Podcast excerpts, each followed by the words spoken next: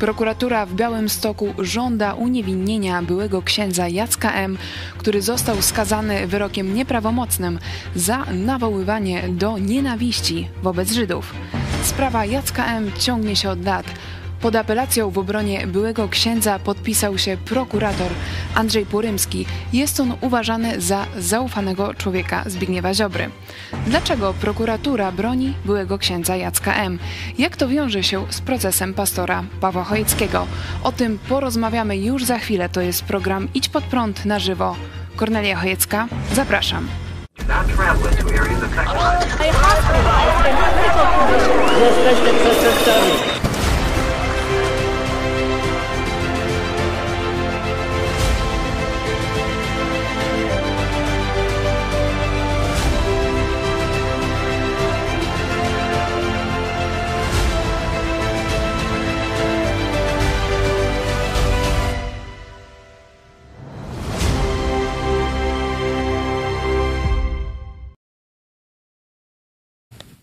Witajcie w telewizji Idź Pod Prąd. Jest środa, dwudziesty pierwszy dzień września. Dziękujemy, że jesteście z nami na żywo. Zachęcam Was już teraz do zadawania pytań na czacie, na YouTubie i w mediach społecznościowych z hashtagiem I P P T V, jak również do wsparcia naszej telewizji, która utrzymuje się dzięki Waszym wpłatom.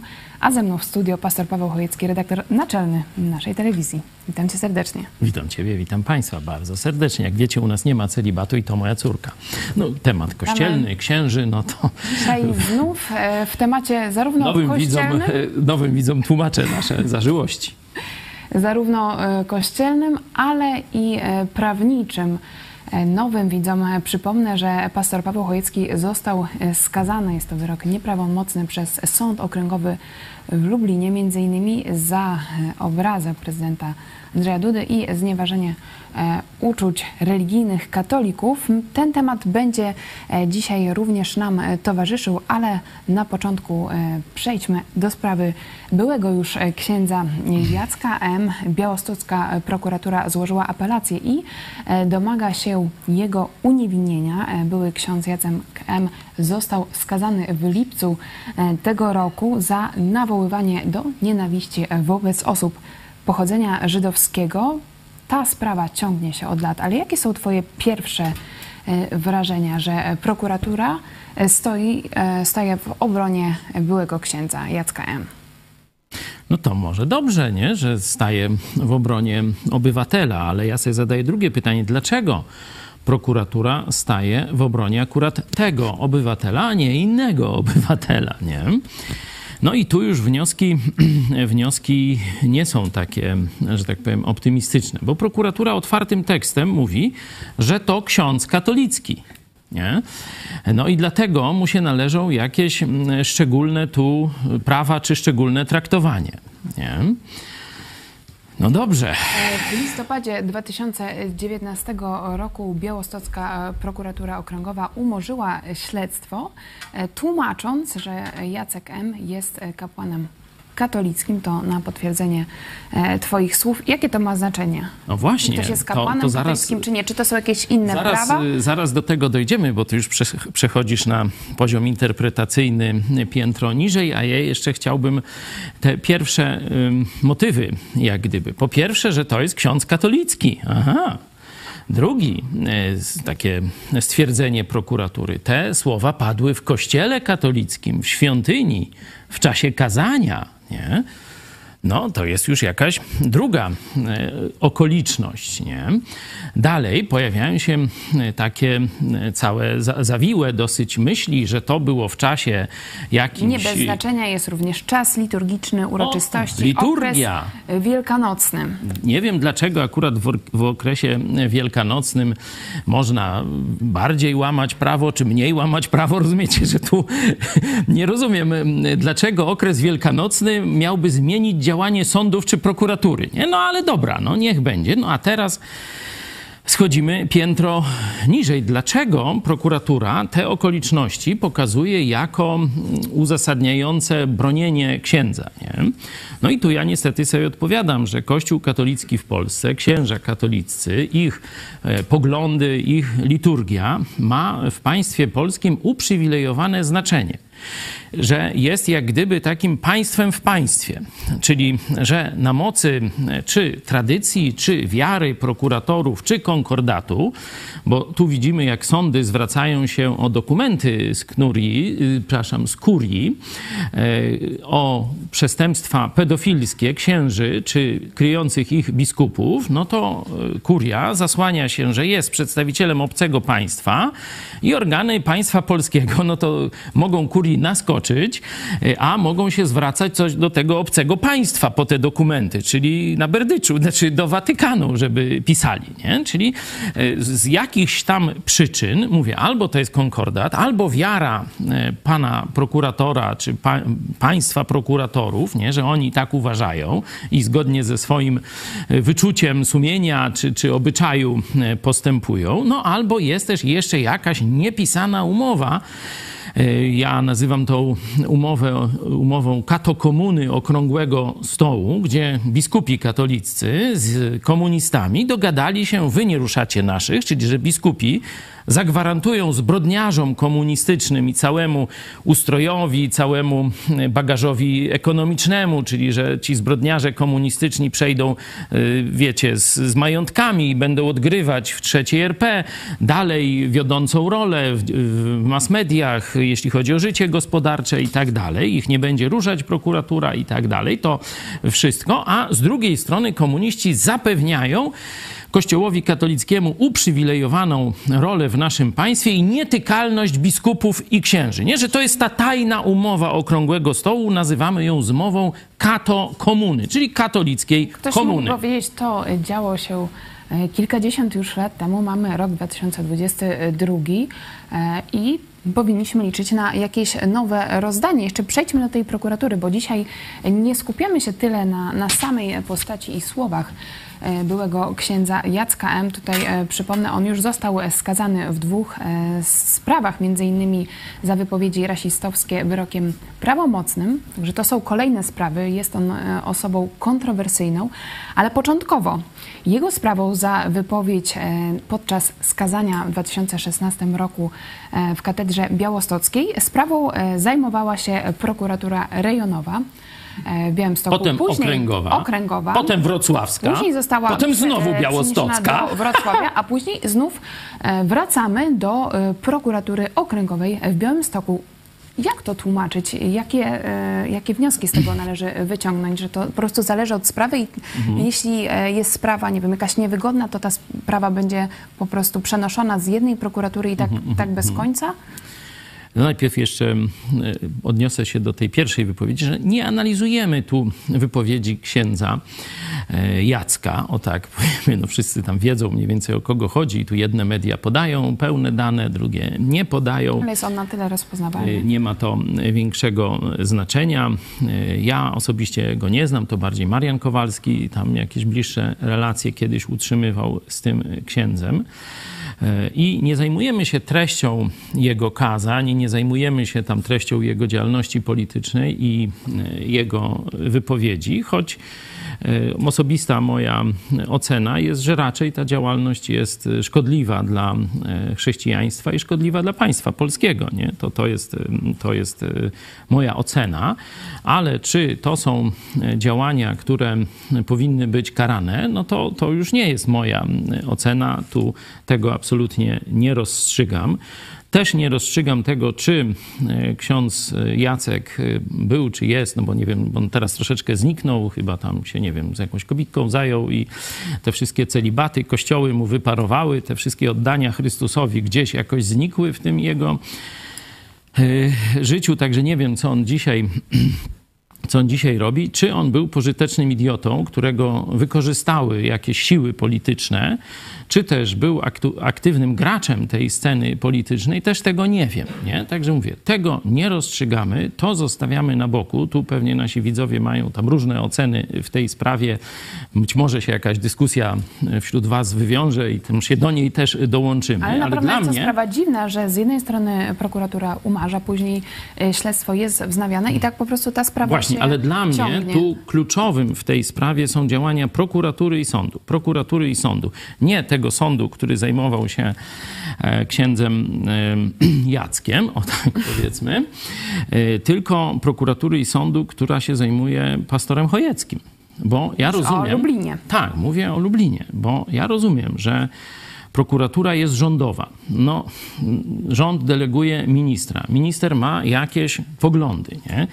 Jakie poglądy ma minister Ziobro w kwestii na przykład żydowskiej, no to możemy zobaczyć, kto stał za wojenkami z Izraelem. I tu właśnie Ziobro i Jaki, nie? Jakie poglądy ma towarzysz Ziobro w sprawie komunistycznej, no to można zobaczyć jego wypowiedź o komunistycznej wojskowej firmie Huawei, którą Morawiecki chciał wyrzucić z przetargu na pięć G, a Ziobro powiedział, że nie, że tej komunistycznej firmy nie możemy dyskryminować, ona musi uczestniczyć w tych przetargach, żeby tu budować sieć pięć G, czyli mieć możliwość no, szpiegowania Polski, nie? No to tu poglądy jak gdyby towarzysza Z mamy już, że tak powiem, jak na dłoni, ale jest, jest jeszcze... To jest tak, że on ma władzę i kontrolę nad każdą prokuraturą obecnie no, w Polsce? Ogólnie tak, jest to organizacja hierarchiczna. Tu widać było, że niektórzy prokuratorzy niższego szczebla, bo prokuratura rejonowa w Białymstoku i prokuratura chyba rejonowa w, we, Wrocławiu. we Wrocławiu chciały tam stawiać akty oskarżenia, a ze względu... Zaangażowany, zaangażował się to rzecznik praw obywatelskich, tam, nie, nie, ale tutaj ale... wkroczyła okręgowa. O to mi chodzi, że tu widać, że od Ziobry poszedł rozkaz, ksiądz ma być niewinny, księdza nie ruszać, nie? No i prokuratorzy ci niższego szczebla uszy po sobie i zrealizowali zadanie, znaczy no w sensie zostali odsunięci od śledztwa, tam kto inny przejął śledztwo, potem awansował. Andrzej Purymski. No, także i tam on jest związany już bezpośrednio z, z, z ministrem Ziobro, także... Tu widać, że prokuratura jest organem rządowym. I ja to rozumiem, nie? Minister ma poglądy. Jakie poglądy ma minister w sprawie Kościoła katolickiego? Nie, tam u Rydzyka często bywa. Tu pokazałem te przykłady wojny z Żydami i takiego bronienia Huawei'a. czy Huawei, to jeszcze, zobaczcie, najbliższe otoczenie, czyli Piebiak i taki tam jeszcze jeden sędzia. Zobaczcie, jak oni rozmawiają, jakie mają poglądy na temat relacji z komunistami chińskimi, relacji z Izraelem, czy relacji z U S A. Proszę, zobaczcie, żeby to nie było, że ja wymyślam. To już ja wolę chinolskie komunikatory, ci donat najpewniej do nas przynajmniej nic nie mają. Już ich wolę od Mośków, Amerykańców, Ruskich i Szwabów. Sędzia Jarosław Dudzicz, Krajowa Rada Sądownictwa. A jedwabny szlak z Chinolami lepiej zbudować na złość Amerykańcom, co nas z Mośkami wydupczyć chcą. Taka prawda. To był cytat. Ale jeszcze odpowiedź, odpowiedź Piebiaka jest ciekawa. No, wiecie, Piebiek to już jest taki bardzo bliski. On tam różne jakieś m, takie polecenia nie, niezbyt służbowe i tak dalej wykonywał. On mówi, no coś jest na rzeczy, odpowiada w dialogu z tym sędzią, nie? Ten, no, wykazuje się głupotą i uprzedzeniami, nie? No, bo on mówi, że Chińczycy nas nie mają interesu w, w jakimś tam szkodzeniu Polsce. No to takiej głupoty dawno nie słyszałem i to zobaczcie, to jest elita elit tych, tego wymiaru, czy, czy prawników związanych z PiS-em, nie? Z Ziobrą właśnie, z, z jego tamtą partyjką. Jakoś to się nazywa, już nie pamiętam, jak to się nazywa ta partyjka Ziobry? Ty Solidarna Polska. Solidarna Polska, nie? Ani Polska, ani Solidarna, bo to jest właśnie dzielenie Polaków, to jest służenie, tak jak pokazaliśmy, pewnym, że tak powiem, szkodliwym dla Polski interesom. No i tutaj właśnie człowiek związany z tą ekipą, razem z Piebiakiem, sobie tam gadają i on mówi, głupota, czyli że Chiny nie mają żadnego interesu w szpiegowaniu, w niszczeniu, w uzależnianiu państwa polskiego, także naprawdę rozumiem, to on się nie popisał. No i mówi, że on będzie robił tutaj, ten jest za jedwabnym szlakiem, będzie używał chińskich komunikatorów na złość właśnie Amerykańcom i Mośkom, tak nazywa Żydów, nie? To zobaczcie, bo to będzie miało pewien, że tak powiem, rzuca pewne światło na to, jak zachowała się prokuratura i co gorsza sąd lubelski, nie?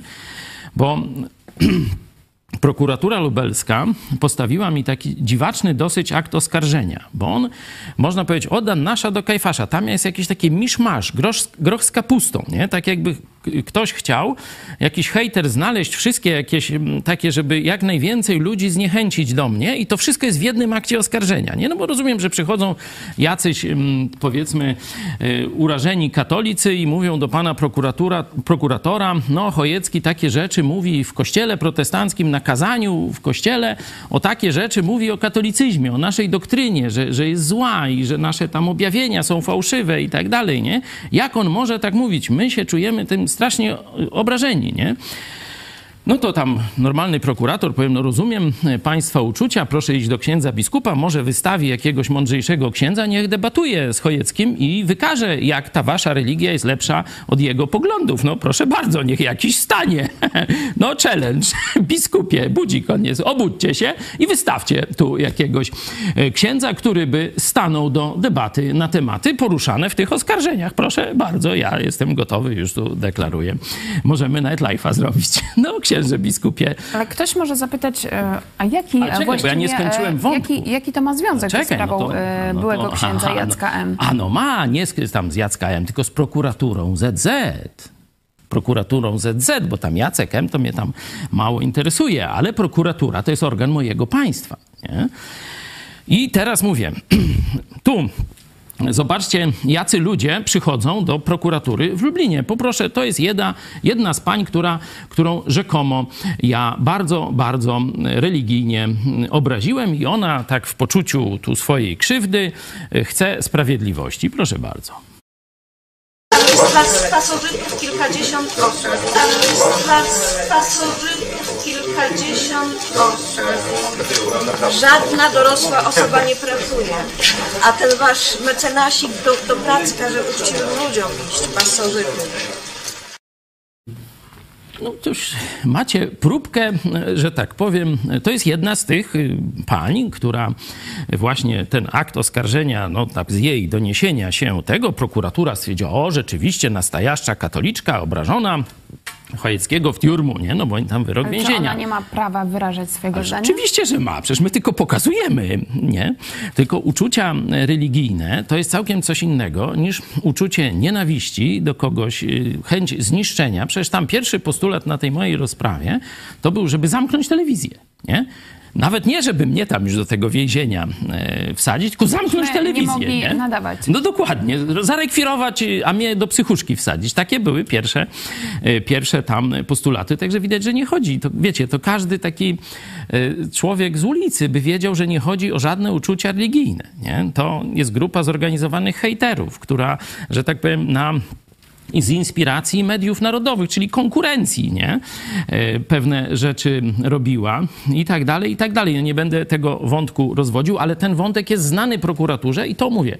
Prokuratura to organ Ziobry. Jakie są poglądy Ziobry, to już wiemy. A teraz zobaczcie, jaki materiał dowodowy dostała ta prokuratura w Lublinie, czyli jakimi tytułami były pliki z, z moich kazań w kościele, czy z programów, jakimi tytułami były dla prokuratury, która właśnie tu uważa, że te uczucia religijne zostały znieważone. No zobaczcie, jak oni tytują, tytułują mnie. Ścierwo, rabin Chojecki, lubelskie szambo, psychopastor Chojecki. No, także i jest tam jeszcze trochę innych, sporo wątków antysemickich. Tutaj prokurator Katarzyna Urban, zaznaczmy to nazwisko, sporządziła akt oskarżenia. A, i ten akt oskarżenia z jednej strony no, bazuje na tych bardzo pokrzywdzonych. No pokazałem, jak bardzo oni są pokrzywdzeni, jak bardzo ich uczucia religijne są, no, że tak powiem, poruszone, czy, czy tam znieważone, czy jeszcze jak się to na, urażone, o chyba urażone, nie? Do tego jeszcze pani prokurator wzięła, powrzucała jakieś takie inne wątki, nie? To jest dość dziwne. Takiego aktu oskarżenia w historii Rzeczpospolitej to chyba nie było. Żeby w jednym takim akcie był tam obraza uczuć religijnych, obraza narodu polskiego, obraza prezydenta Dudy, chęć rozpoczęcia wojny napastniczej z Koreą Północną nawet. Wszystko jest w jednym akcie oskarżenia, nie? To jest dość, mm, powiedzmy, dziwaczny, ale jednak mm, sprytny zabieg, żeby mnie oczernić w oczach opinii publicznej z różnych paragrafów. Jak tam komuś się podoba to, co, czy tam uważa, że to można mówić w sprawach religijnych, no to na przykład już, że Dudę tam tak powiedział o Dudzie, no to to już nie można, nie? Żeby tak mnie oczernić, żeby nikt nie stanął w mojej obronie, nie? Także Pokażmy to jest krótki celowe. Materiał o, o co chodzi w procesie pastora Pawła Chojeckiego.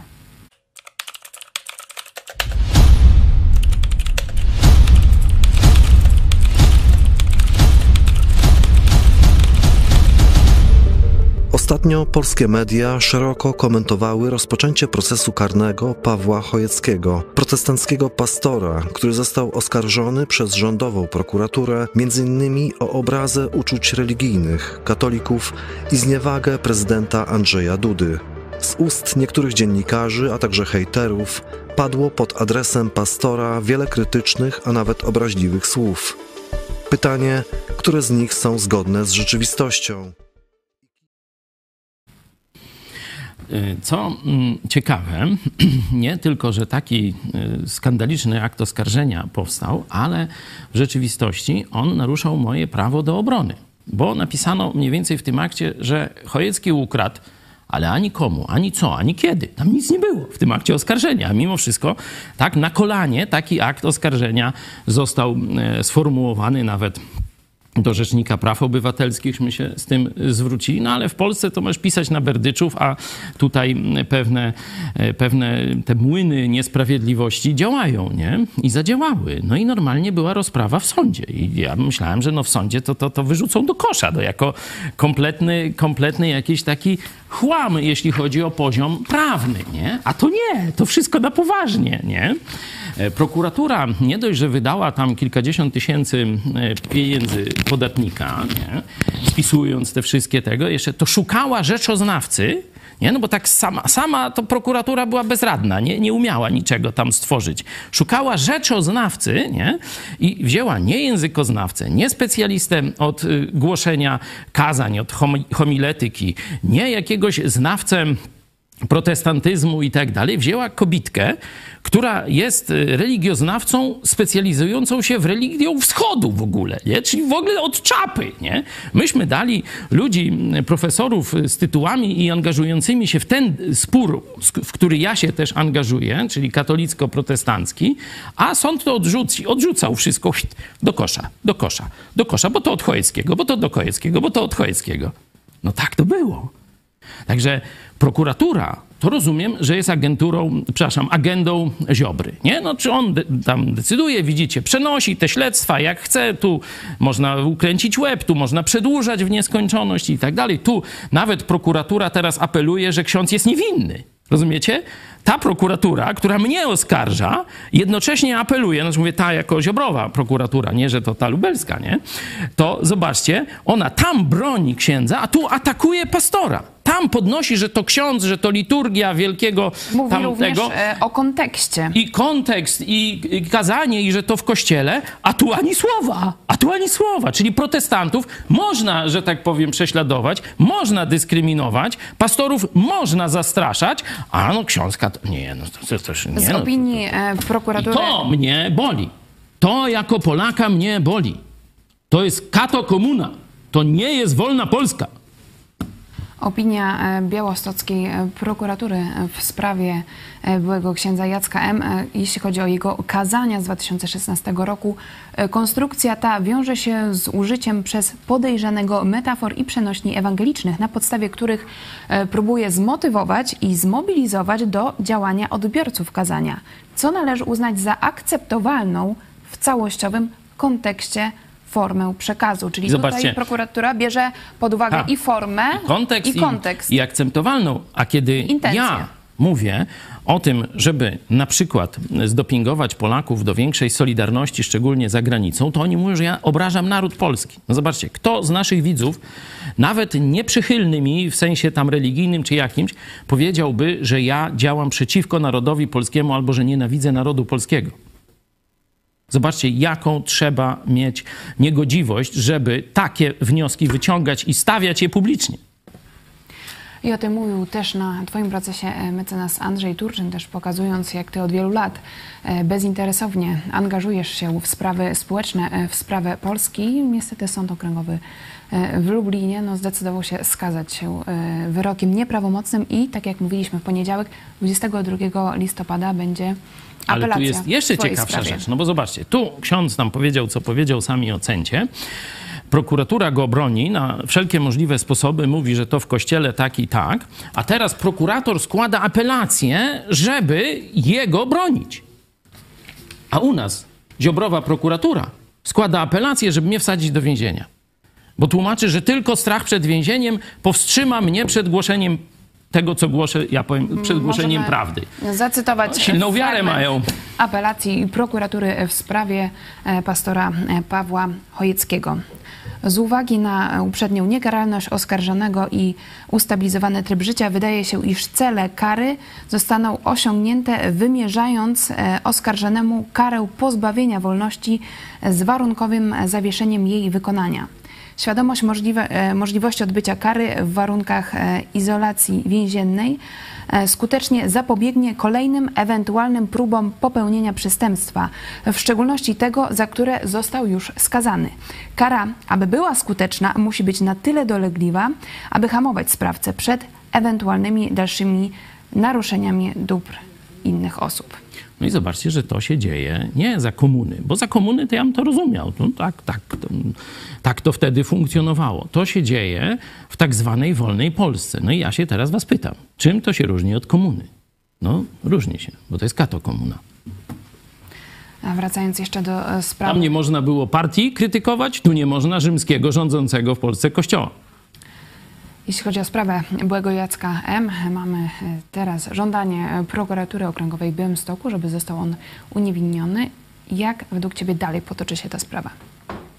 No teraz widzę, że tam troszkę media zaczynają nagłaśniać sprawę. Teraz PiS zaczyna zabiegać o izraelskie jakieś poparcie, może Kaczyński, że tak powiem, wajchę tam przekręci i Ziobro będzie musiał trochę ciszej siedzieć i ta sprawa, no, że tak powiem, nie pójdzie, schowają ją pod dywan, żeby ani w te, ani we w te nie, nie, nie załatwić, nie?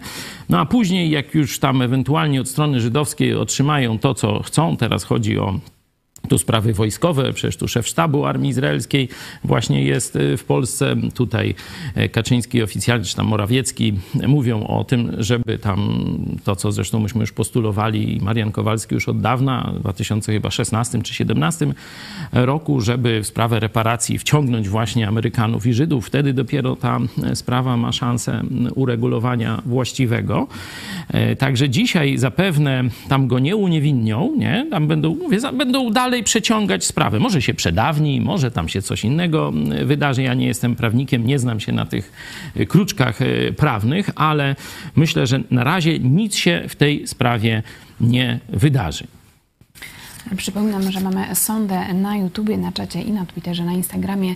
Czy zgadzasz się z postulatem prokuratury w sprawie byłego księdza Jacka M.? Dziękujemy również za wasze głosy. Damian Górnik: w Polsce prokuratura może być też obrońcą. No właśnie, jeśli ktoś ma poglądy zbieżne z rządem, a poglądy widać rządu tu z, tej, z tego obszaru Solidarnej Polski, z Ministerstwa Sprawiedliwości, no to są antyamerykańskie, antyizraelskie, prochińskie i oczywiście wierno poddańczo-watykańskie, nie? Takie poglądy, no to im, zobaczcie, jest po drodze z poglądami księdza Jacka czy, czy innych tego typu działaczy. Dzisiaj z tego, co tu z waszych komentarzy widzę, widzimy, no to, to ksiądz Jacek się angażuje w zniechęcanie Polaków do pomagania Ukraińcom. Także to by wskazywało, że on nie jest, że tak powiem, pożytecznym idiotą, tylko no, jest niestety ta gorsza opcja. Marcin Lewicki: a pastor protestancki w czasie nauczania i wolnego dziennikarstwa nie może wypowiadać się swobodnie.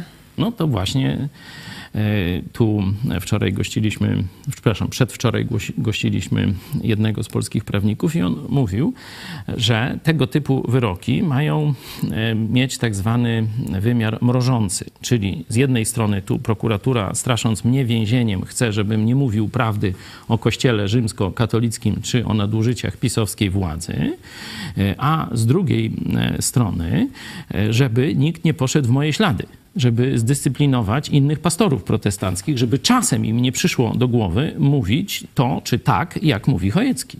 Nie? Także to jest efekt mrożący. Nie? To jest dla mnie oczywista oczywistość.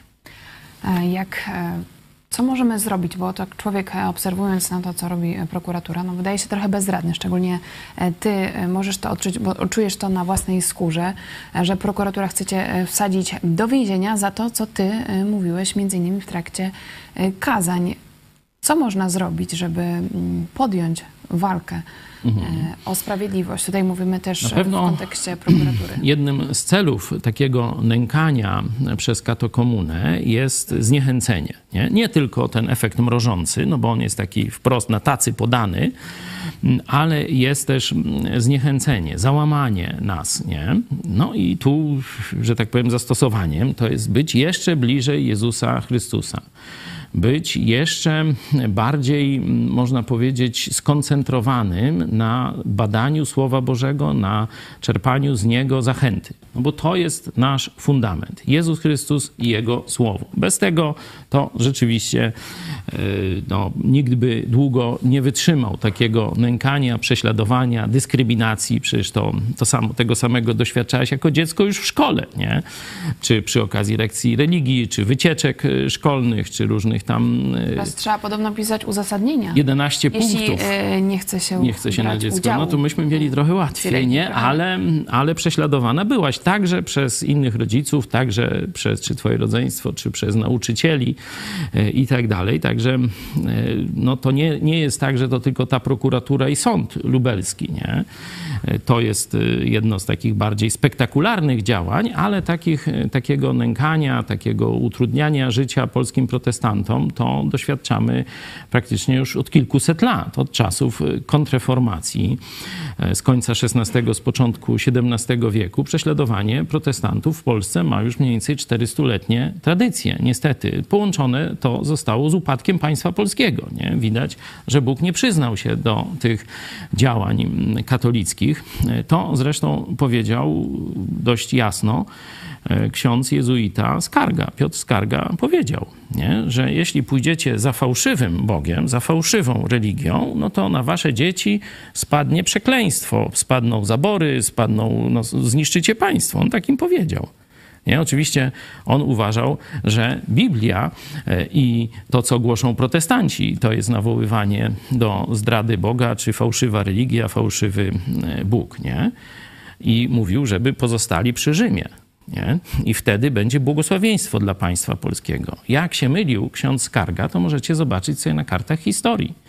Państwo polskie poszło w kierunku prześladowania protestantów, poszło w kierunku katolickiej, jezuickiej kontreformacji. Jest, mamy taką książkę z dziejów inkwizycji. O, tu możecie sobie zobaczyć, Piotr Setkowicz.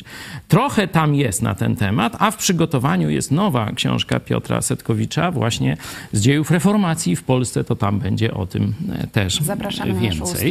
Stronę, ale zobaczcie, Skarga powiedział, do Polski u szczytu sławy w złotym wieku. Pójdziecie za fałszywymi bogami, będzie przekleństwo, zniszczycie państwo, wasze wnuki, dzieci będą w niewoli. Pójdziecie za prawdziwym Bogiem, będziecie mieć błogosławieństwo, silne państwo, sprawiedliwe państwo i tak dalej. Nie? Co się stało z Polską? Poszła za Rzymem. Poszła, szła za rzymskim katolicyzmem. Poszła za księdzem e, Skargą, za jezuitami. I gdzie wylądowała? Na śmietniku historii. Polska została, z, z, wy, w, w, można powiedzieć, wywalona z mapy. Zniknęła z mapy. Nie? Usunięta. Na ponad sto lat. No to zobaczcie, czy poszliśmy za prawdziwym Bogiem, czy za fałszywymi bogami. Na podstawie słów księdza katolickiego jezuity Skargi. Ocencie, czy katolicyzm to jest prawdziwa, czy fałszywa religia. Proszę bardzo. Nasza historia krzyczy jasno, że katolicyzm to fałszywa, bezbożna, niszcząca Polskę religia. Tak mówił ksiądz Skarga, mniej więcej takim tonem. Wracając jeszcze do twojego procesu, tak jak mówiliśmy, dwudziestego drugiego listopada będzie apelacja. Czy twój proces, między innymi twój proces, nie wpłynie na to, że jednak ludzie będą się bali mówić, mówić jasno o swoich poglądach, krytykować Kościół katolicki? No chyba troszeczkę się przeliczyli ci, którzy zmontowali tę ustawkę, bo Polacy młodzi, niezależnie od mojego procesu czy, czy tam innych wydarzeń, no masowo odchodzą od Kościoła katolickiego i widzą jego fałsz i obłudę. Nie? Masowo. To już teraz słyszałem, jak w, kiedy w latach dziewięćdziesiątych chodziłaś do szkoły, nie? To ile osób w klasie nie chodziło na religię wtedy? Słucham? Najwyżej kilka osób, zazwyczaj jedna. Zazwyczaj jedna i to byłaś ty, Tymek albo Eunika, nie? Teraz słyszałem, że w, szczególnie w dużych miastach dochodzi do sytuacji, że jedna osoba idzie na religię i to chyba pomyliła salę. Nie? Także tak, zobaczcie, to się stało w ciągu no, dwudziestu paru lat. To się stało w, w ciągu dwudziestu paru lat. Teraz PiS... Myślisz, że, że pomimo tego no, prokuratura Ziobry, Ministerstwo Edukacji Czarnka, że oni no, nie uda im się zatrzymać, można powiedzieć, Polski blisko przy katolicyzmie? Oni będą próbować. Oni będą próbować. To w pomyśl dziś trochę, na jutro nagrałem już, to można sobie będzie więcej na ten temat posłuchać, ale moim zdaniem oni, próbując uratować Kościół katolicki, będą topić Polskę. Nie? Będą zniechęcać młodych Polaków. Przez ich zniechęcenie do religii rzymskokatolickiej, do jej obłudy, zboczeń i krycia zbrodni na dzieciach, utopią Polskę. Bo tak będą wiązać Kościół z państwem polskim, że młodzi ludzie, nienawidząc Kościoła, będą nienawidzieć też i państwa polskiego. I to jest największe zagrożenie dla Polski. Co w takim razie powinniśmy robić, żeby wzmacniać jednak wolność słowa w Polsce, żeby się też nie dać tej cenzurze, po pierwsze, która jest wprowadzana? Tak jak powiedziałem, mieć mocny fundament, bo czeka nas długi marsz. Nasi wrogowie są silni, nasi wrogowie są perfidni, nasi wrogowie nie cofną się przed żadną najbardziej podłą niegodziwością. Nasi wrogowie, czyli kto? To chcesz nazwiska, czy i tak dalej. No wrogowie prawdy. To tak jak w czasach apostolskich tacy ludzie byli, nie mogli ścierpieć, że apostołowie głoszą darmowe zbawienie. I to były z różnych stron ataki. To nie było z jednej. Często i władza rzymska, i władza religijna, czyli władza państwowa stowarzyszała się z władzą religijną. Niekiedy sama władza państwowa, niekiedy sama władza religijna, niekiedy tłum zagrożony interesami, na przykład w Efezie. Możemy zobaczyć, jak apostoł Paweł zaczął głosić Ewangelię w Efezie. To nie władza rzymska, nie władza religijna nawet, tylko rzemieślnicy robiący dewocjonalia, robiący takie figurki świąteczne, świątyni, nie? Mówią przecież, jak to, co Paweł mówi, że tymi Artemida, to, śmo, to nie są bogowie, jest jeden Bóg, nie? Objawiony w trzech osobach, nie? I tak dalej, nie? A zbawienie jest tylko przez Jezusa Chrystusa. Jak takie rzeczy za, za, zaczniecie słuchać, nie? To mówi, nasza tu Artemida efeska popadnie w niełaskę, a nasz zawód co? Będziemy bidakami.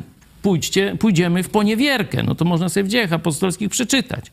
No to chodźcie, ubijemy ich. No tak, tak chcieli zrobić. No tam akurat władza rzymska za, z, przeszkodziła temu tumultowi, ale takie tumulty w Polsce też były. Szczególnie w Krakowie jezuici organizowali tumulty przeciwko protestantom i często zabijali polskich protestantów. To się o tym dużo nie mówi, ale tak jest. Bardzo słynna sprawa to jest tumult w Toruniu, tam też skazano protestantów i ścięto, nie? Chociaż, wiecie, winne, już tam nie, nie rozstrzygam tam kto bardziej, ale winne były obie strony, to zamordowano tylko protestantów i to w majestacie królewskiego prawa, nie?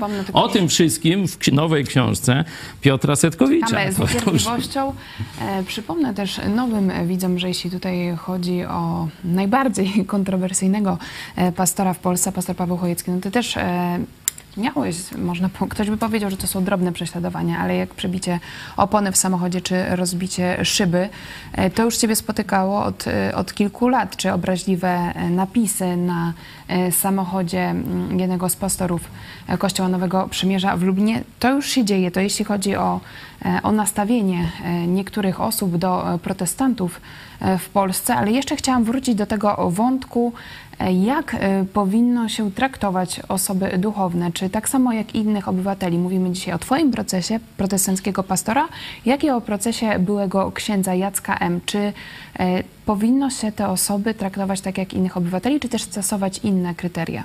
Nie, powinno się traktować je normalnie, ale trzeba brać zawsze kontekst wypowiedzi pod uwagę. Na przykład co innego dzieje się w kabarecie, nie? Co innego dzieje się w teatrze, nie?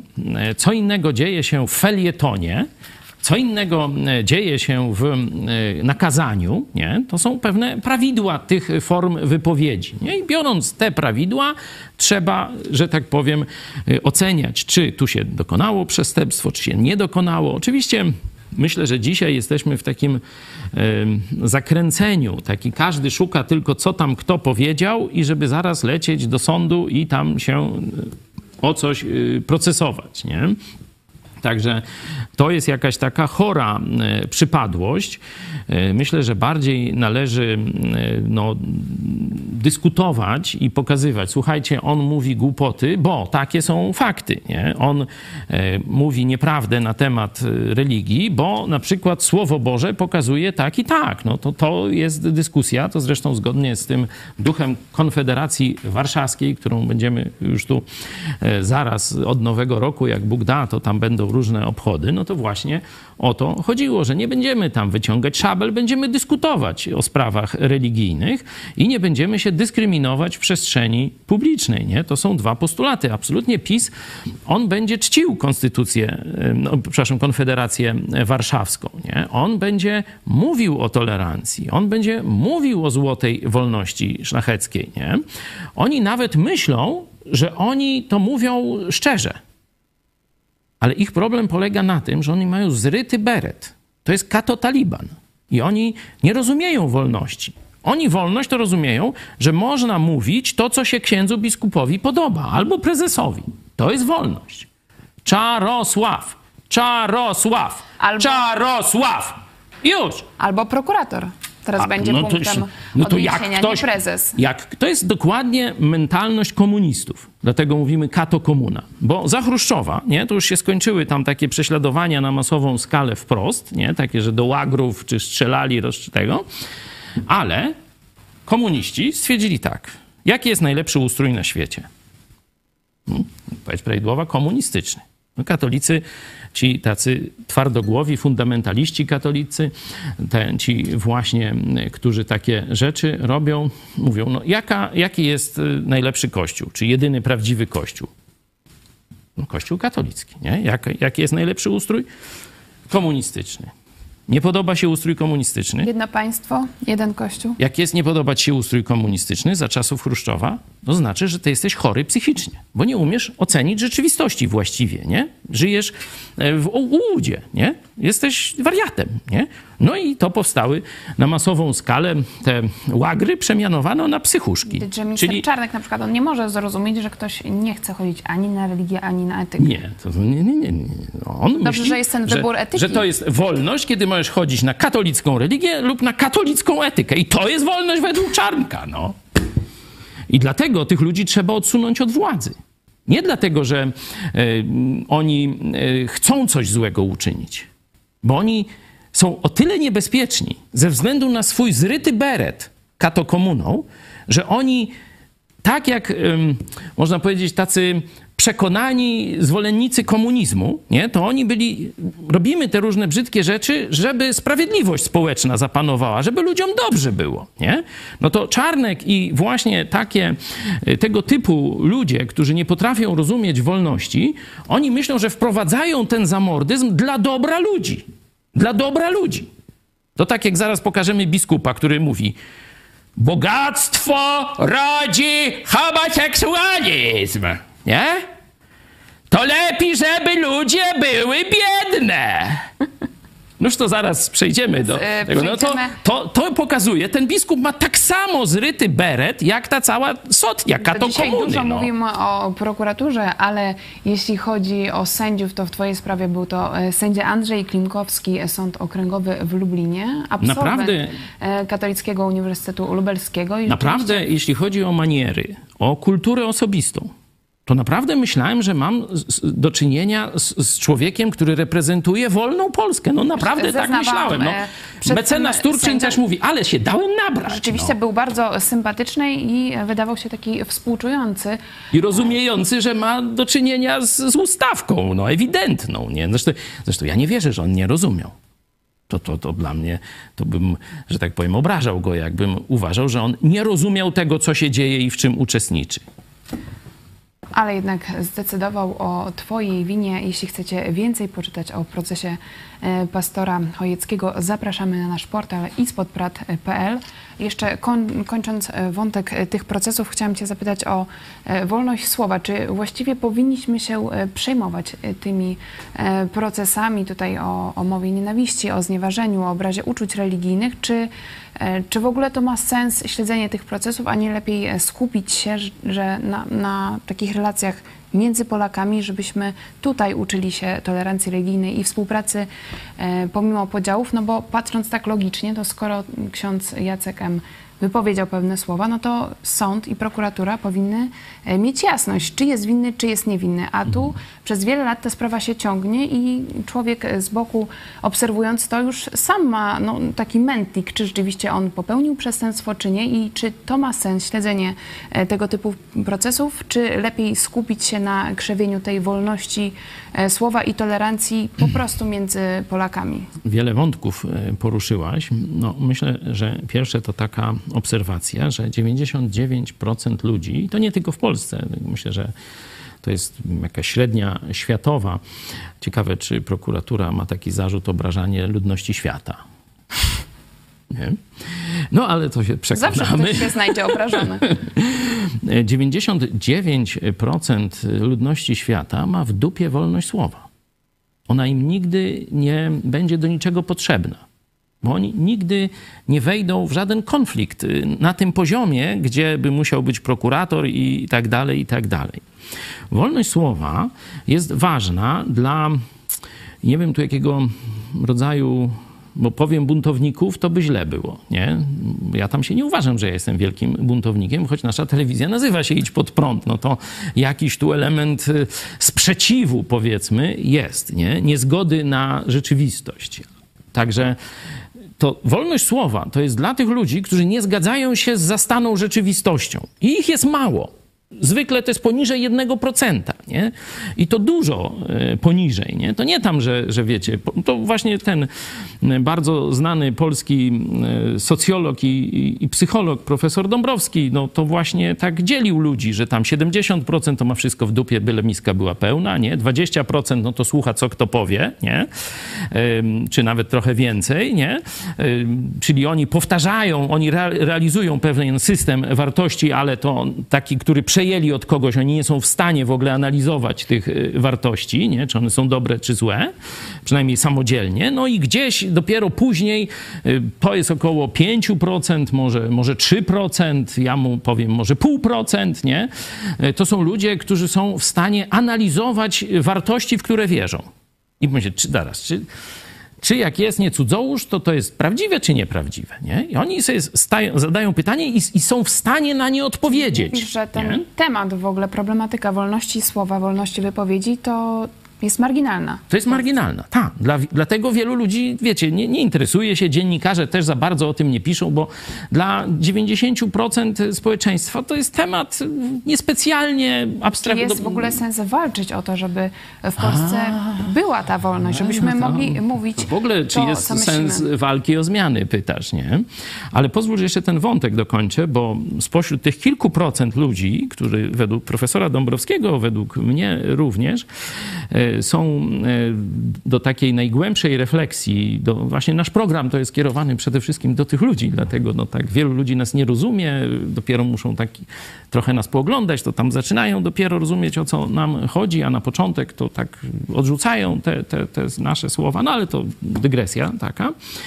Z tych kilku procent ludzi, którzy są w stanie analizować swoje wartości, jeszcze jest grupa, która jest w stanie analizować swoje ideały, swoje idee, swój świat wartości, zmieniać je, kiedy widzą, że to są fałszywe. Nie, na przykład ktoś wierzył od dziecka, że msza jest ofiarą za grzechy, no a potem czyta list do Hebrajczyków, dziesiąty rozdział i mówi, że jest jedna doskonała, już raz złożona dwa tysiące lat temu na krzyżu Golgoty.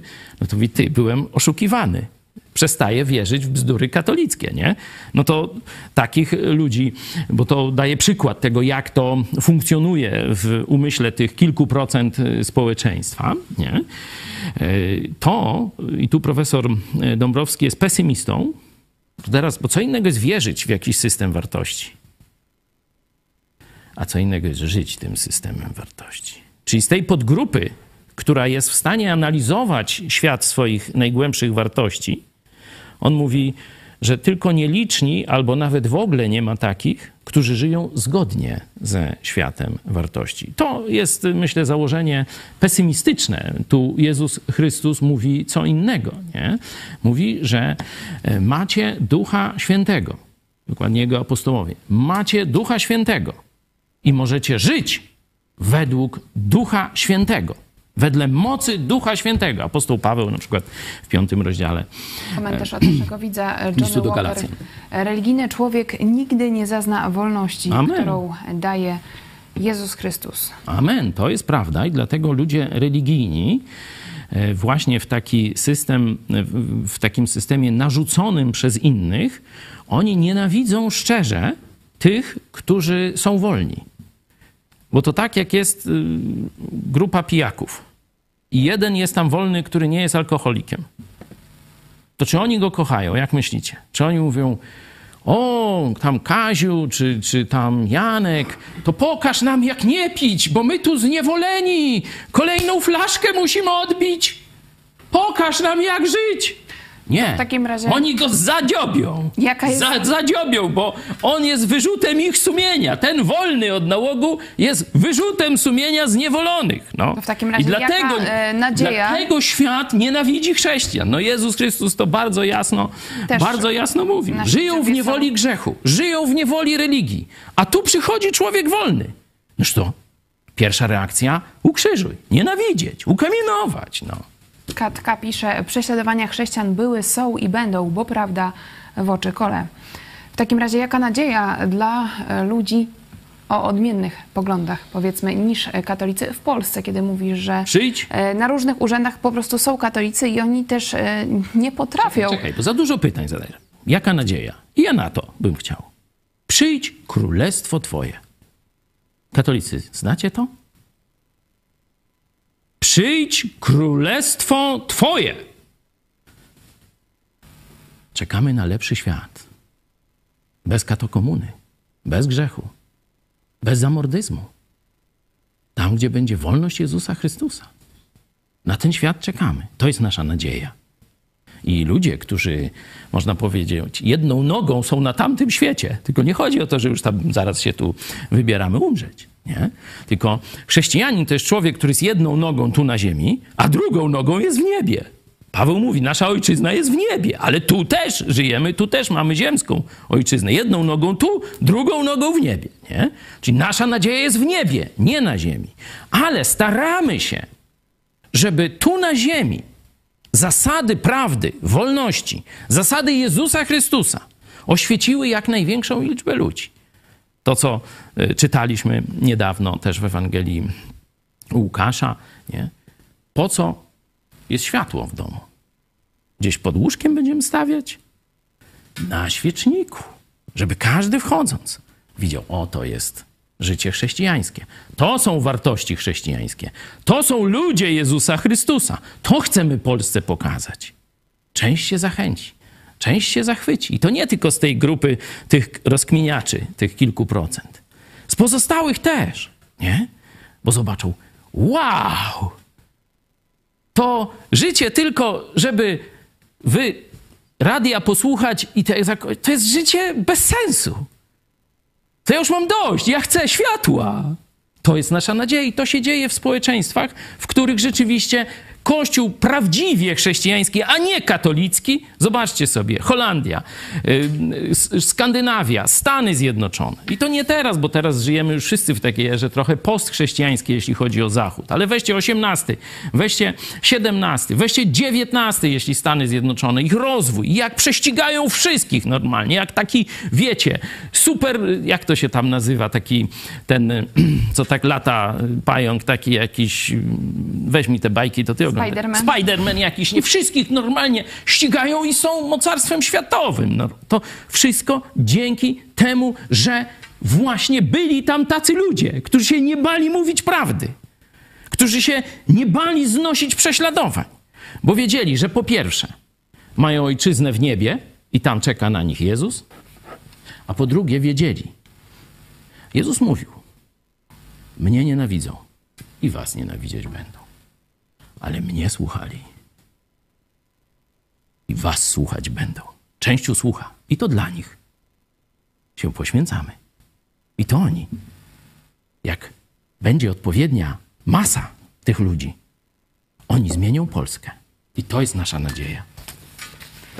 Oglądają nas osoby o różnych poglądach. Mamy komentarz od pani Eli. Jestem katoliczką, ale chyba kiepską, bo nie rozumiem tego obrażania uczuć religijnych. Oczywiście trudno nie jest o rozumienie chodzi. Jak obrazić uczucia? To jest po to, żeby mieć maczugę na tych, którzy będą krytykować jedną partię i jeden kościół. Ein? No, to już sobie dopiszcie. Zachęcam was przy okazji do kontaktu. Często w Polsce osoby nie znają alternatywy dla Kościoła katolickiego. Jeśli chcecie poznać też na żywo chrześcijan biblijnych, mamy swoich widzów, też grupy biblijne w całej Polsce, za granicą. Możecie już teraz pisać do nas kontakt małpa megakościół kropka p l, również dzwonić na numer pięćset trzydzieści sześć osiemset trzynaście czterysta trzydzieści pięć. Bo jednym z fenomenów naszej działalności jest to, że nie my tylko mówimy, nadajemy jakiś tam przekaz. My ludzi organizujemy, my ludzi spotykamy. To nasi widzowie, słysząc nas przekaz, przecież w dwa tysiące szesnastym roku, kiedy startowaliśmy z naszą telewizją, mówili, słuchajcie, pogrupujcie nas, dajcie, my piszemy do was, wy nas grupujecie, mówicie, w tym mieście się spotykamy tu i tu i tak dalej, a potem chcemy się z wami wszyscy spotkać, zjazdy zróbmy. To jest, zobaczcie, że to od razu tak podziałało na naszych ludzi, nie? I do dzisiaj są te grupy misyjne, są te grupy Idź Pod Prąd, bardziej polityczne, grupy misyjno-biblijne, bardziej takie związane z przekazem Jezusa Chrystusa. Są zjazdy, do tej pory były z powodu kowida zjazdy internetowe, ale już wznowiliśmy zjazdy biblijne, wznowimy też niebawem zjazdy na żywo naszych widzów grupujących się przy... Zjazdy Idź Pod Prąd, bo od Dokładnie. tego się zaczęło. Dokładnie od tego się zaczęło. Grupujący ludzi, którzy kochają wolność. Możesz być buddystą, możesz być ateistą, możesz być Żydem, możesz być katolikiem. Nieważne. Chcesz wolności dla każdego. Chcesz wolności dla siebie, ale chcesz i dla mnie. Spotkajmy się, róbmy coś razem. To jest idea Idź Pod Prąd. To jeszcze odnośnie twojego procesu, co mogą zrobić osoby, które chcą ciebie wesprzeć w tym trudnym, na pewno będzie to trudny okres, ale osoby, które chcą, tak jak mówisz, które kochają wolność i chcą, żeby ta wolność rzeczywiście w Polsce panowała, to co dzisiaj konkretnie można robić? Róbcie swoje. Ja nie będę wam dyktował, co kto ma robić. Ja absolutnie ani nie zbieram pieniędzy na swój proces. Z własnej kieszeni płaciłem za prawników, mecenas Turczyn pro bono tu występował, ale też innych, inni prawnicy się zgłosili. Ja te koszty po pokrywam z własnej kieszeni, ale wy róbcie swoje dla Polski i dla Jezusa. To jest dla mnie największa, największa zachęta, że to, co robię, to, co robimy razem jako telewizja Idź Pod Prąd, nie idzie, że tak powiem, nie jest to głos wołającego na puszczy, nie idzie to w las, nie tego, tylko nowi ludzie zapalają się do idei wolnej Polski, zapalają się do życia i służby dla Jezusa Chrystusa. To jest dla mnie największa zachęta. Jeśli ci to w duszy gra, napisz do nas. Naprawdę czekamy na kontakt z tobą. Już teraz jest telefon, można dzwonić. To teraz materiał wideo, relacja z ostatniego zjazdu Polsko-Ukraińskiego Instytutu Biblijnego. Wracamy za kilka minut, przejdziemy do drugiej części programu. Będziemy o biskupach mówić. Będzie się działo. Zagramy w karty.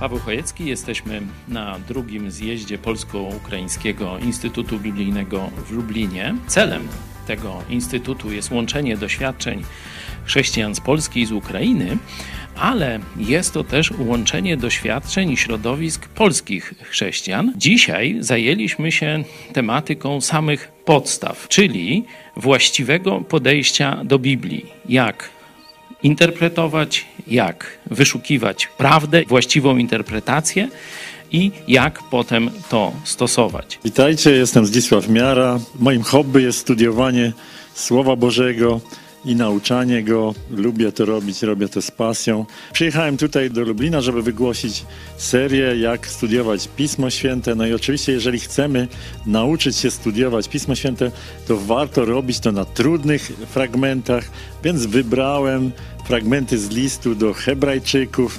No i przy okazji nauki, studiowania tych fragmentów, stosowania, rozumienia. Mam nadzieję, że jako uczestnicy tych wykładów, słuchacze tych wykładów zobaczycie nie tylko jak to się robi, ale też zostaniecie zapaleni do tego, żeby robić to wytrwale, rzetelnie, żeby poświęcać na to czas, bo to jest w końcu budowanie naszych osobistych przekonań.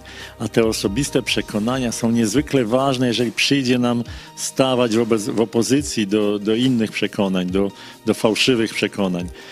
Też myślę, że nauczymy się tutaj przez te wykłady, jak zrozumieć trudne rzeczy, jakie są w chrześcijaństwie, wokół których narosło różnych nieporozumień mnóstwo, więc będziemy starać się jak, jak satysfakcjonujący intelektualnie sposób nauczyć was podejścia do tych trudnych fragmentów. Uczymy się tych takich dobrych, rzetelnych metod podejścia do Biblii, stosowania tej Biblii, wyciągania z niej właściwych wniosków. Także przy okazji wartością dodaną tych, tych wykładów jest to, że można uzyskać takie argumenty, jak rzetelnie wyjaśnić te trudne fragmenty, jakie są w liście do Hebrajczyków. Więc mam nadzieję, że będziecie tym usatysfakcjonowani.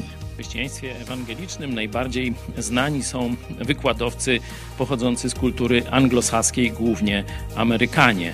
A to, co tu zobaczycie, myślę, że sprawi, że jako polscy chrześcijanie będziecie mogli być dumni, że i wśród Polaków Bóg powołuje naprawdę bardzo zdolnych nauczycieli i że ciało Chrystusa w Polsce naprawdę nie ma się czego wstydzić, jeśli chodzi o poziom nauczania. Ja tego doświadczam i mam nadzieję, że wy też podzielicie moją opinię po wykładach Zdzicha Miary. Teraz zastanowimy się, co jest nienaturalnego w tym tekście? Jak, jak tak go czytacie i tak dalej? Co tu jest nie tak? Co się wam nie zgadza?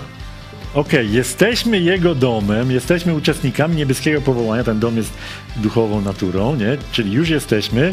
Tutaj jest powiedziane ju, już jesteśmy, a tu powiedziane jeżeli tylko coś. To co? Jesteśmy czy nie jesteśmy? Jesteśmy czy nie jesteśmy. Super. I mam nadzieję, że już wkrótce na naszym kanale nowym Instytutu Polsko-Ukraińskiego znajdą się wykłady Zdzisława Miary. Śledźcie stronę lib kropka edu kropka pl, ale myślę, że zostaliśmy zaciekawieni, jak to jest. Tak jak już wspominałeś, dla ciebie też to było bardzo zachęcające spotkanie, bo ze Zdzisławem Miarą spotkaliście się po prawie czterdziestu latach. Tak, i ostatni wykład, na jakim byłem Zdzisława Miary, to był gdzieś w dziewięćdziesiątym, powiedzmy może pierwszym, może dziewięćdziesiątym roku. Przyjechał też do nas do Lublina i analizowaliśmy szósty rozdział Ewangelii Jana. To ci, którzy nie znają Biblii, to tylko powiem, że ten rozdział jest przez sporą część katolików wykorzystywany do, jako takie uzasadnienie doktryny o tym, że z opłatka robi się ciało Chrystusa i że to jest konieczne chodzenie na mszę, spożywanie tych opłatków, bo tam wina to już nie dają, mniej więcej tu husyci zaprotestowali, czyli kilkaset lat temu, już nie dają wina, tylko okazjonalnie, że to jest konieczne do życia wiecznego, konieczne, żeby znaleźć się w niebie. No i wtedy właśnie Zdzisław pokazał nam taki bardzo prosty sposób, jak jesteście ciekawi, to ja później gdzieś to kiedyś tam odtworzyłem, jest to na naszym kanale, sposób udowodnienia nieprawdy tej tezy. Ale to już mówię, nie będę teraz kazania zaczynał. Jeśli chodzi o mszę, to możemy przejść do wypowiedzi kardynała Kazimierza Nycza, który nawiązał ostatnio do konsultacji synodalnych. W skrócie chodzi o to, że Kościół zastanawia się, co może zmienić, żeby utrzymać młodych w Kościele i kardynał Nycz powiedział, samo praktykowanie poprzez niedzielną mszę już nie wystarczy. Potrzebne jest wprowadzanie ludzi w Kościół przez wspólnoty, przez grupy, przez rozmowę, żeby następowało to, co papież nazwał nową ewangelizacją. Jak ty odnosisz się do słów Nycza, że sama msza już nie wystarczy, że trzeba ludzi wprowadzać w Kościół przez rozmowy, przez wspólnoty? Czy to nie jest może dobry sygnał, że Kościół widzi potrzebę zmiany, żeby zachować kontakt z młodym mhm. pokoleniem? No nie Kościół, tylko jeden biskup, jeśli już, nie? Oczywiście ważny i takich biskupów jest kilku, nawet w Polsce, no, między innymi biskup Ryś też tu pewne rzeczy dość dobrze rozumie i, i próbuje jakoś zmieniać tak małymi kroczkami od środka Kościół rzymskokatolicki. Ja ostatnio rozmawiałem z baptystami z Rijeki i oni mówili, że ich biskup katolicki też często wręcz zaprasza ich i mówi, słuchajcie, powiedzcie nam, katolikom, co my robimy źle. Nie? W tym, w tym właśnie podejściu, tym wychodzeniu do ludzi i tak dalej, i tak dalej. Czyli daję wam przykłady, że jest kilku biskupów, nie tylko w Polsce, którzy zaczynają poważnie zastanawiać się nad tym, co mówią protestanci, nie? No bo to, co powiedział Nycz, no to to jest styl protestancki, no to chyba się nikt nie, no, nie łudzi, skąd on to wziął, no przecież chyba nie od prawosławnych, nie?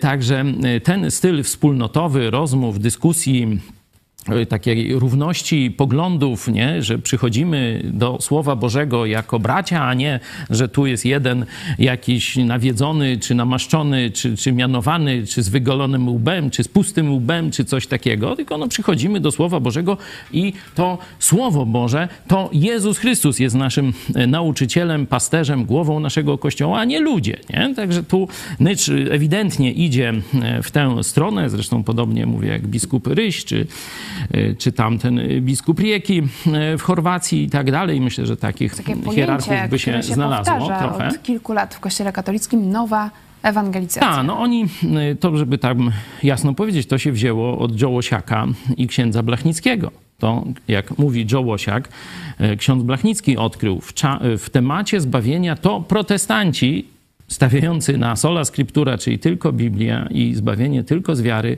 to protestanci mają rację. To powiedział Blachnicki. Oczywiście katolicyzm dzisiaj chce ukryć to, że Blachnicki jasno rozpoznał, że to protestanci mają rację w temacie zbawienia. Nawet go zrobili tam jakimś błogosławionym, czy tam przygotują, żeby był świętym, żeby tam się ludzie do niego modlili. On to by tam sobie włosy wyrywał z głowy, gdyby widział, co z nim robią. Mówię o księdzu Blachnickim. Niebawem będzie, jak Bóg da, z nami Jołosiak. To też, jeśli chcecie, można więcej go o poglądy księdza Blachnickiego zapytać, bo tacy ludzie jak Terlikowski czy inni, którzy tam o nim książki piszą, się filmy kręcą, to wam tego nie powiedzą, że Blachnicki, ksiądz katolicki, jasno powiedział, w sprawie zbawienia to protestanci mają rację. I kropka. Nie? I stąd właśnie tę książeczkę, czy słyszałeś o czterech prawach duchowego życia? Na koniec możemy dołączyć taką krótką analizę, przedstawienie tej ewangelizacyjnej, króciutkiej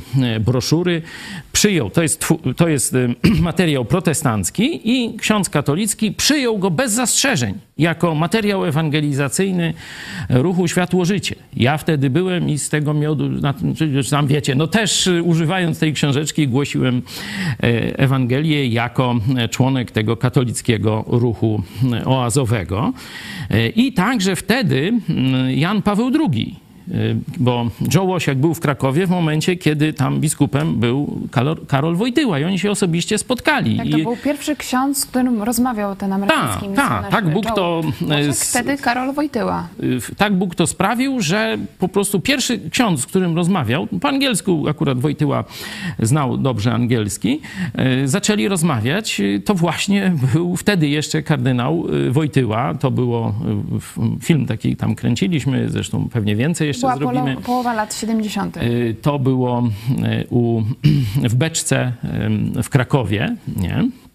W kościele dominikanów w centrum Krakowa i Wojtyła słyszał.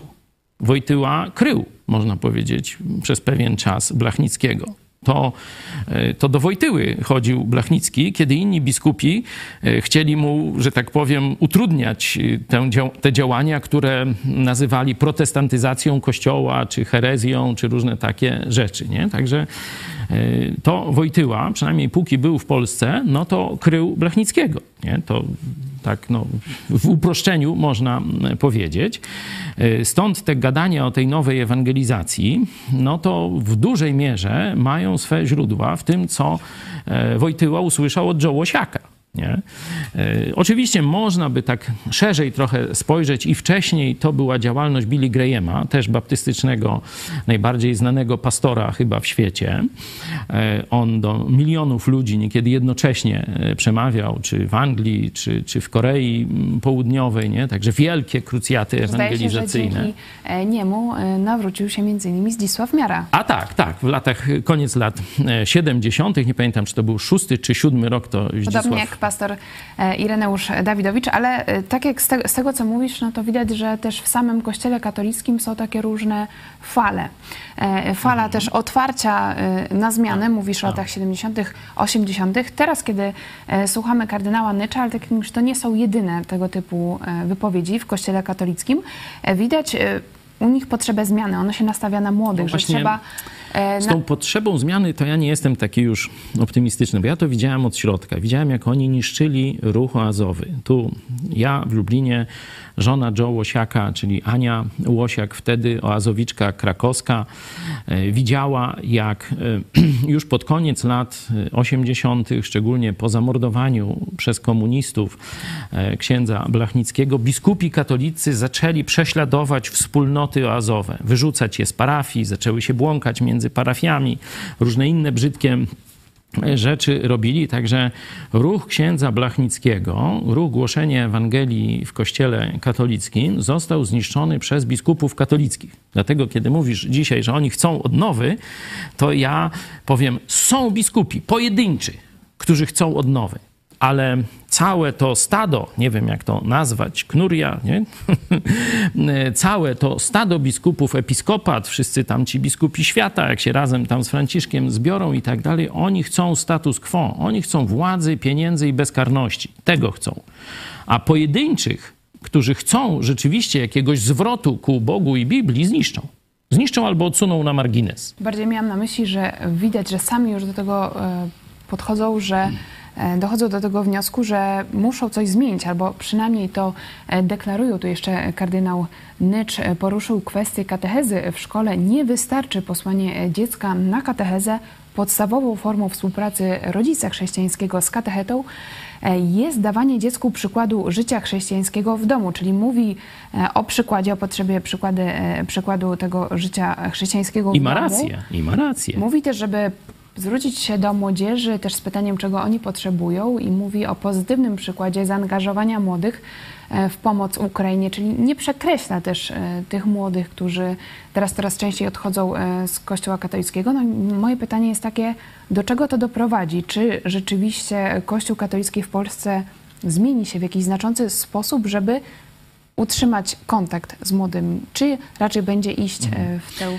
stronę, żeby, którą szedł do tej pory. Trzeba by zapytać o motywację biskupa Nycza czy innych, którzy to robią. Czy motywacją jest, że oni otworzyli Słowo Boże i zobaczyli: Jezu, przepraszam, prowadziłem ludzi na zatracenie i tak dalej, i ci biskupi zaczynają mówić: przepraszam, nie? Wtedy no, to bym słuchał. Nie wiem, co bym tam jeszcze zrobił, ale bym słuchał, nie? Z uwagą. Wtedy bym słuchał z uwagą, nie?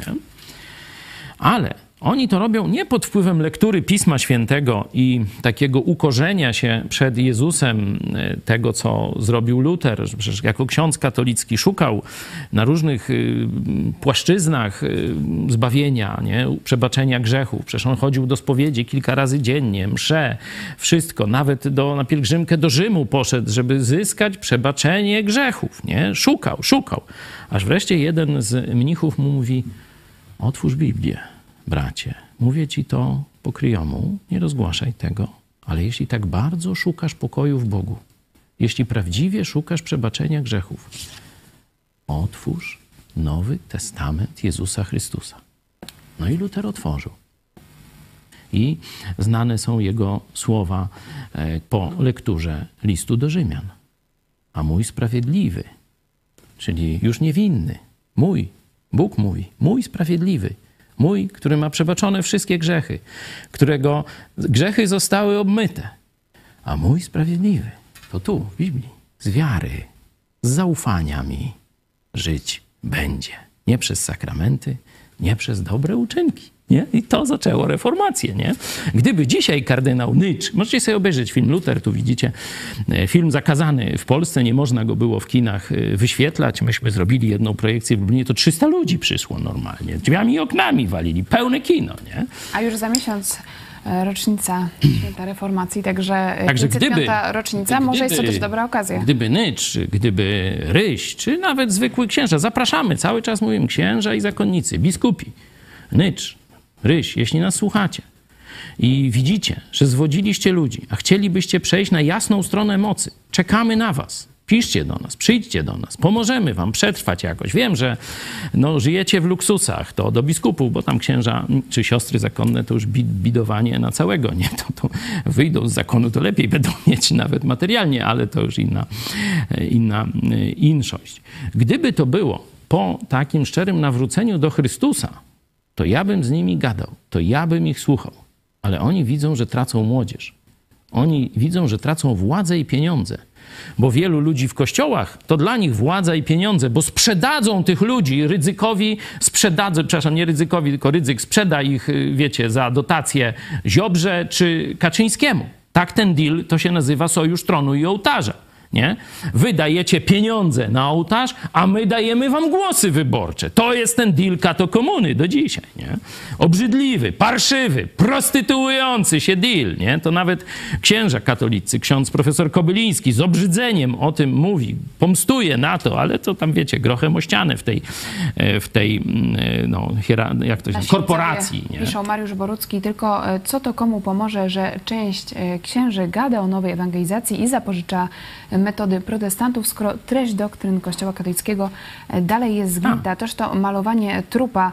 Tutaj kardynał Nycz tak mówi, że nie wystarczy katecheza, nie wystarczy... Msza nie wystarczy. Zobaczcie, pytanie, co przecież, wystarczy? Zobaczcie, jak mówi, no to to pytanie do Nycza, nie? Bo my mówimy, zwróć się osobiście do Jezusa Chrystusa.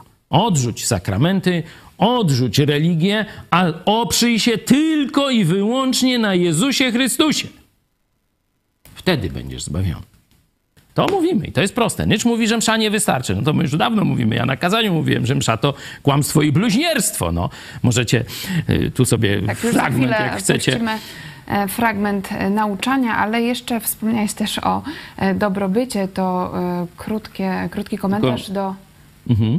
Jeszcze powiem, jak myślę, że to się skończy.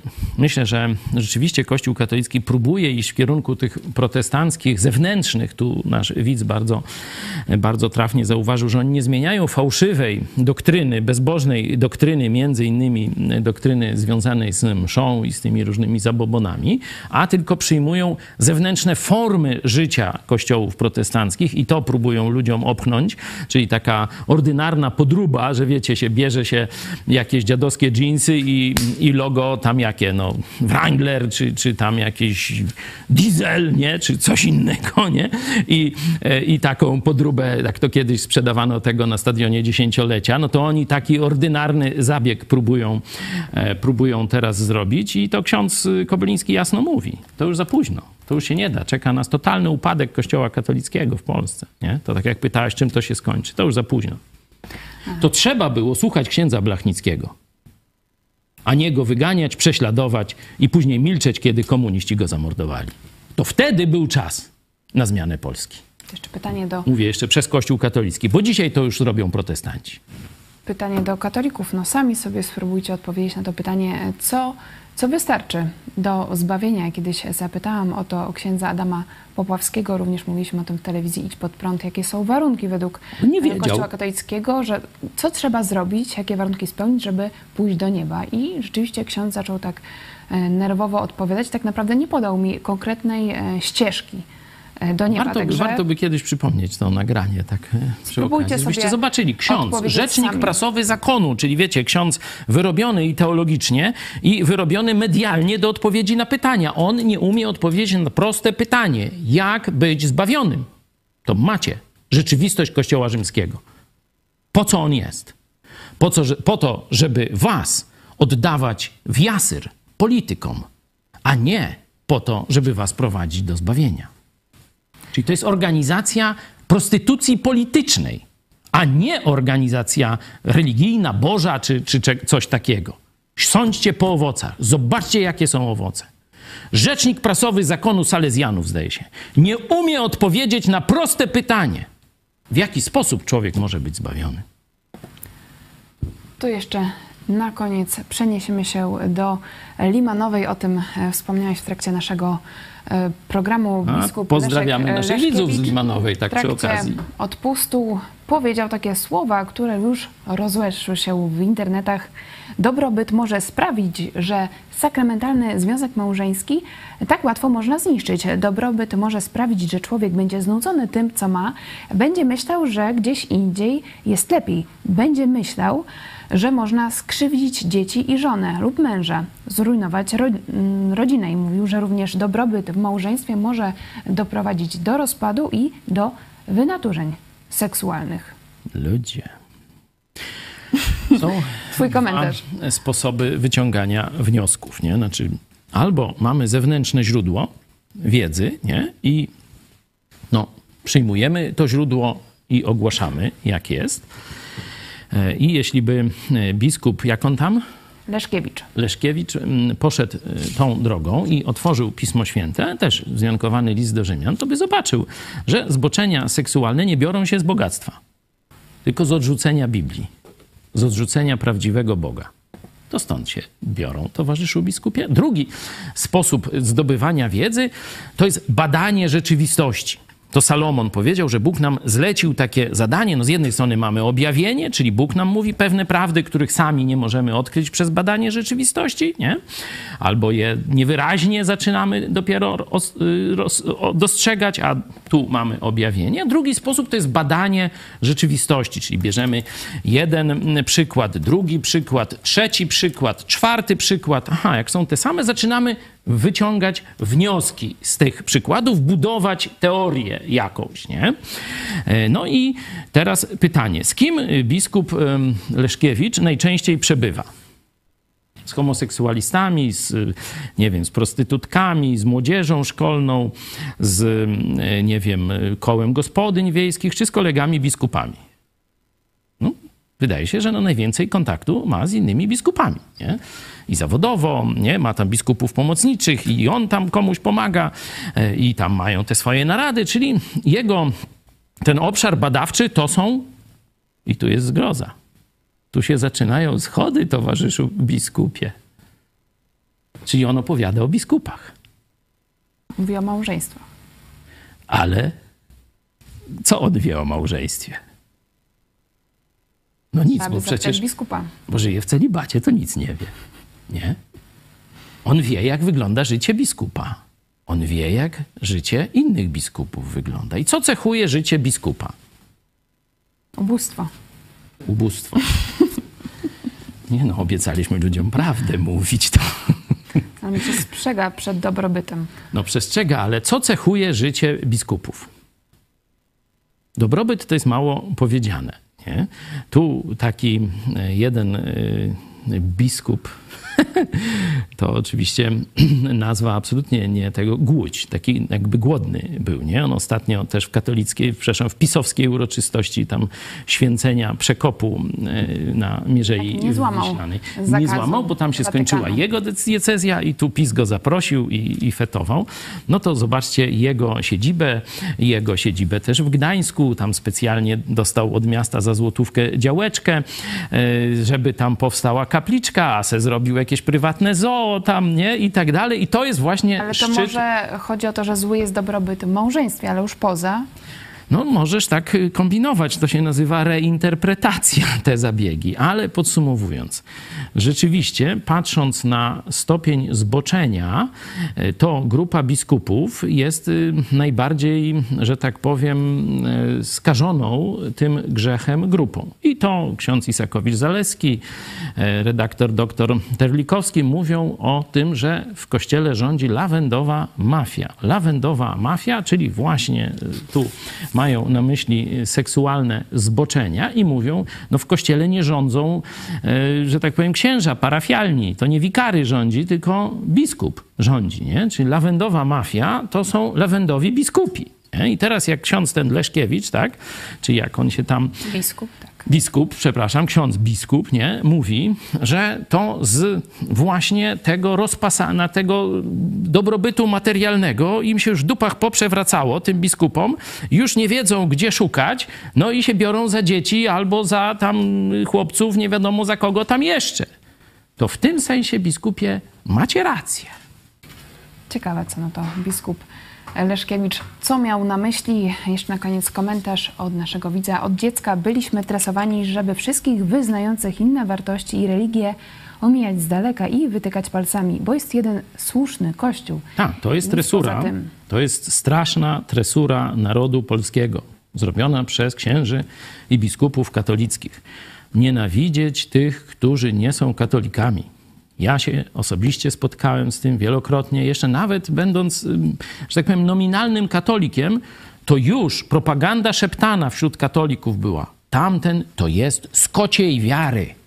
I to dla nich było wszystko jedno. Czy on jest tam baptysta, zielonoświątkowiec, czy świadek Jehowy.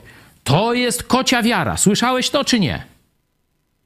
Test. Skąd słyszałeś? Od katolika. C B D O. Kto mu powiedział? Ksiądz i biskup.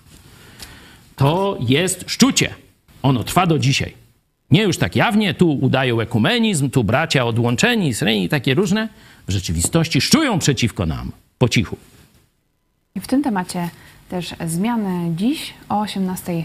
Wyjątkowy program Ostatnia Spowiedź. Pół życia bez rozgrzeszenia. Co sprawiło, że Lusia przez czterdzieści dwa lata nie mogła otrzymać rozgrzeszenia od katolickiego księdza? Jak poradziła sobie z ciężarem własnych win? Czy życie może zacząć się po siedemdziesiątce? Także też w temacie zmian, zmian życiowych zapraszamy Was na godzinę osiemnastą. Teraz jeszcze po programie, tak jak mówiłeś, skrót.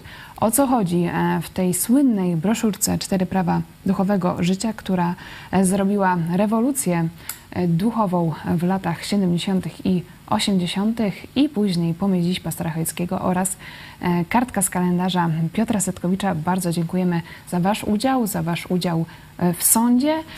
Mamy informację, że osiemdziesiąt procent z naszych widzów nie zgadza się z postulatem prokuratury w sprawie byłego księdza Jacka M. Zachęcam Was do wsparcia naszego projektu, projektu telewizji Idź pod prąd we wrześniu. Cel to tysiąc gitar. Szczegóły na stronie idź pod prąd kropka p l slash wsparcie. Jesteśmy również na Patronite. Dziękuję Ci za rozmowę, za dyskusję. Pastor Paweł Chojecki. Dziękuję Tobie i Państwu i dziękuję, że mieliśmy przywilej porozmawiać o najważniejszych sprawach dla Polski i świata. Bo to w sercu i w duszy człowieka rozstrzygają się dalsze wybory. Nie? Mówiliśmy o Ukrainie wczoraj bardzo dużo i o Rosji. Dlaczego Ukraińcy są dzisiaj silni? Bo jako naród odeszli od zabobonu i zwrócili się do Jezusa Chrystusa i Jego słowa. To jest naród, który dzisiaj przoduje, jeśli chodzi o znajomość Biblii. o ilość kościołów protestanckich, o ilość szkół biblijnych, o zainteresowanie Biblią. Nie ma drugiego takiego dzisiaj narodu w Europie. Wskazujesz na Nowy Testament. Jeśli macie pytania, nie wiecie od czego zacząć czytać Biblię, piszcie do nas, kontakt małpa idźpodprad kropka p l. Z chęcią Wam odpowiemy. Do zobaczenia. To jest oczywiście mm, pomysł biblijnych chrześcijan ze Stanów Zjednoczonych. Tego ksiądz Blachnicki nie wymyślił, tylko przyjął i zaczął używać na masową e, skalę w Polsce. E, tam mówiliśmy, że są prawa fizyki, na przykład prawo grawitacji. Możesz nie wierzyć w prawo grawitacji, no ale jak wyskoczysz przez okno, no to uwierzysz tam na dole. Zależy z którego piętra ci przyjdzie wyskoczyć, no to jeszcze będziesz miał czas na ewentualnie zastosowanie tego nowego odkrycia, że istnieje prawo grawitacji, no to dokładnie tak samo istnieją prawa życia duchowego. I tam pierwsze prawo, że Bóg wspaniale cię stworzył, kocha cię, Bóg cię kocha i ma dla twojego życia wspaniały plan, wspaniałe zamierzenia. No, czyli wiadomość optymistyczna. No tak się i Biblia zaczyna, ze wspaniałego stworzenia. Potem przychodzi drugie prawo. Człowiek zgrzeszył. Ty, ja zgrzeszyliśmy. Z powodu grzechu zasługujemy na wieczne potępienie, czyli oddzielenie od Boga. Nie możemy za grzech Bogu zapłacić trzema pielgrzymkami do Częstochowy. Nie? Na przykład ukradniesz coś, no to pójdziesz na pielgrzymkę. Tam coś jeszcze innego, no to dwa razy pójdziesz na pielgrzymkę. To jest pogańskie kupczenie, nie mające z chrześcijaństwem nic wspólnego. I to głosił ksiądz. I to myśmy w Ruchu Oazowym głosili, że z powodu grzechu jedyną sprawiedliwą karą jest wieczne oddzielenie od Boga, czyli piekło. No i trzecia, trzecie prawo. Bóg dał rozwiązanie. Albowiem tak Bóg umiłował świat, że Syna swego jednorodzonego dał. Jezus przyszedł, aby umrzeć zamiast mnie i ciebie. I ta przepaść, z jednej strony Bóg, z drugiej człowiek, tu przepaść, której nikt nie może pokonać, zostaje pokonana przez krzyż Chrystusa. Ramiona krzyża jak gdyby łączą te, te dwie e, oddzielone przepaścią rzeczywistości, czyli Bóg i grzeszni ludzie. Ale czwarte prawo mówi, nie wystarczy tylko o tym wiedzieć. Musisz osobiście przyjąć Jezusa Chrystusa jako swojego Zbawiciela i Pana. Czyli uznać, że On całkowicie zapłacił za twoje grzechy i zawołać: chcę z tobą żyć na zawsze, bądź moim Panem. To jest właśnie to, co istota chrześcijaństwa, którą dał Polsce w, nowy, w nowym opakowaniu, bo to już dawno, dawno wcześniej w reformacji i tak dalej, ksiądz Blachnicki. I ja nic nie wymyślę nowego, ja po prostu robię każdego dnia to samo. No i tu wskazuje, tu jest rozwiązanie, tu będzie nowa Polska, jeśli się rzeczywiście urodzi. Tu przy chrześcijańskim uniwersytecie wychowamy prawdziwą elitę niezłomną, nowych żołnierzy wyklętych, nowych niezłomnych, to tu wychowamy. To już się dzieje w projekcie Mega Kościół. Ile nam Bóg da dojść? Zobaczymy. Nie udało się Janowi Łaskiemu, kiedy chciał właśnie taką w szesnastym wieku taką rzecz dla Polski zrobić. Nie udało się do końca księdza, księdzu Blachnickiego, bo go zabili. Ale zobaczcie, Bóg daje nowych, którzy mają dokładnie to samo marzenie. Oni zabiją jednego z nas, ale przyjdzie dziesięciu, którzy będą chcieli to zrobić. I dlatego jesteśmy pewni, że Chrystus zatriumfuje, a nie mordercy z S B. Dzisiaj chciałem waszą uwagę skierować na bardzo ważny problem. On już istniał dwa tysiące lat temu, bo Biblia o nim jasno mówi, ale dzisiaj w dobie mediów społecznościowych, telefonów, przeróżnych komunikatorów, ten problem nabrzmiewa, można powiedzieć, do wielkości wielkiego arbuza. O czym mówię? Pierwszy list apostoła Pawła do Tymoteusza, czwarty rozdział, mówi o pewnym złym zachowaniu, złym stylu życia części kobiet w kościołach nawet. Podkreślam, w kościołach chrześcijańskich. Nie? Oczywiście ten problem istniał wśród kobiet, istnieje wśród kobiet, ale wśród chłopów też. Także mam nadzieję, że przesłanie będzie tu odczytane uniwersalnie. Trzynasty werset. Oprócz tego te kobiety uczą się próżniactwa, chodzenia od smartfonu do smartfonu, no przecież nie przewróć, chodzenia od domu do domu. I nie tylko nic nie robią, lecz są także gadatliwe i wścibskie i mówią, czego nie trzeba. I teraz one nie mówią tylko do siebie. No ich grzech już opisany tego. Ale teraz mówię do ciebie, do człowieka, kobiety, mężczyzny, którzy jesteś rozsądny, ale masz może słabą wolę. Przetnij to. Utnij złe rozmowy. Odrzuć siedzenie w fejsiku, bycie wścibskim, podglądanie, czym tam kto żyje. Nie trać czasu. Nie daj kraść sobie swojego cennego czasu. Tam w kontekście możecie sobie przeczytać. Zajmij się pożytecznymi rzeczami.